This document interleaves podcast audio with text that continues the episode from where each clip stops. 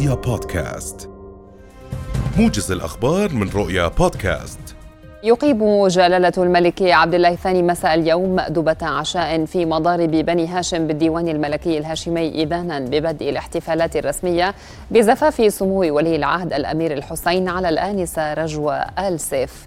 العشاء الذي سيحضره أكثر من 4000 مدعو من أبناء المجتمع الأردني يعقبه احتفال تتخلله فقرات تبرز تنوع التراث الأردني وأصالته من شعر وغناء وأهازيج.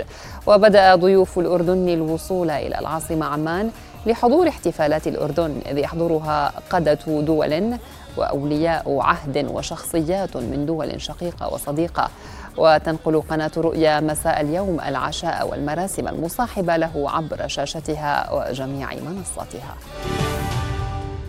تزينت مباني رئاسة الوزراء والمناطق المحيطة بها بلوحات ويافطات حملت شعار نفرح بالحسين، ابتهاجا بزفاف سمو الأمير الحسين بن عبد الله الثاني ولي العهد على الآنسة رجوى خالد السيف.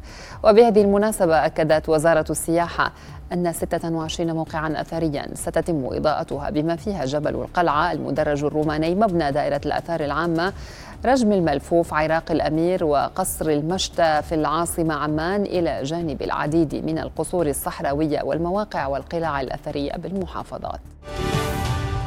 بالأغاني الوطنية والأهازيج الشعبية والفلكلورية نظمت فعاليات شعبية في البتراء أمس احتفالا جماهيريا بمناسبة قرب زفاف الأمير الحسين بن عبد الله الثاني ولي العهد.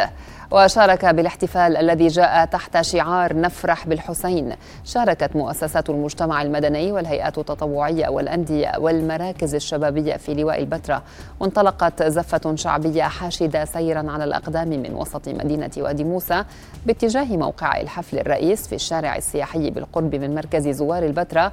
تقدمتها الخيول والهجانة ورفعت فيها الأعلام الأردنية وصور جلالة الملك عبد الله الثاني وسمو ولي العهد. وفي العقبة انطلقت مسيرة بحرية كبرى ضمت أكثر من 250 قاربا احتفالا بزفاف الأمير الحسين بن عبد الله الثاني ولي العهد على الآنسة رجوى السيف. المسيرة نظمت تحت شعار نفرح بالحسين، رفعت الأعلام الأردنية وصور جلالة الملك عبد الله الثاني وولي العهد.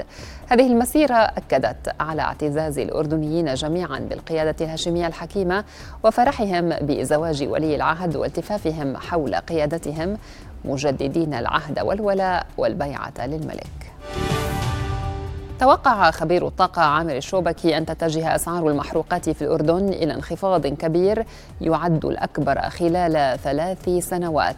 الشوبكي قال لرؤيا إنه من المتوقع أن يتراوح انخفاض سعر البنزين 90 حوالي ما بين 5 قروش ونصف للتر، بينما ستنخفض تكلفة التنك بمقدار 1.10 دينار.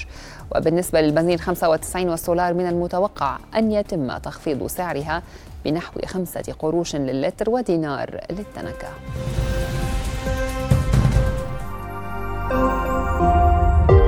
رؤيا بودكاست.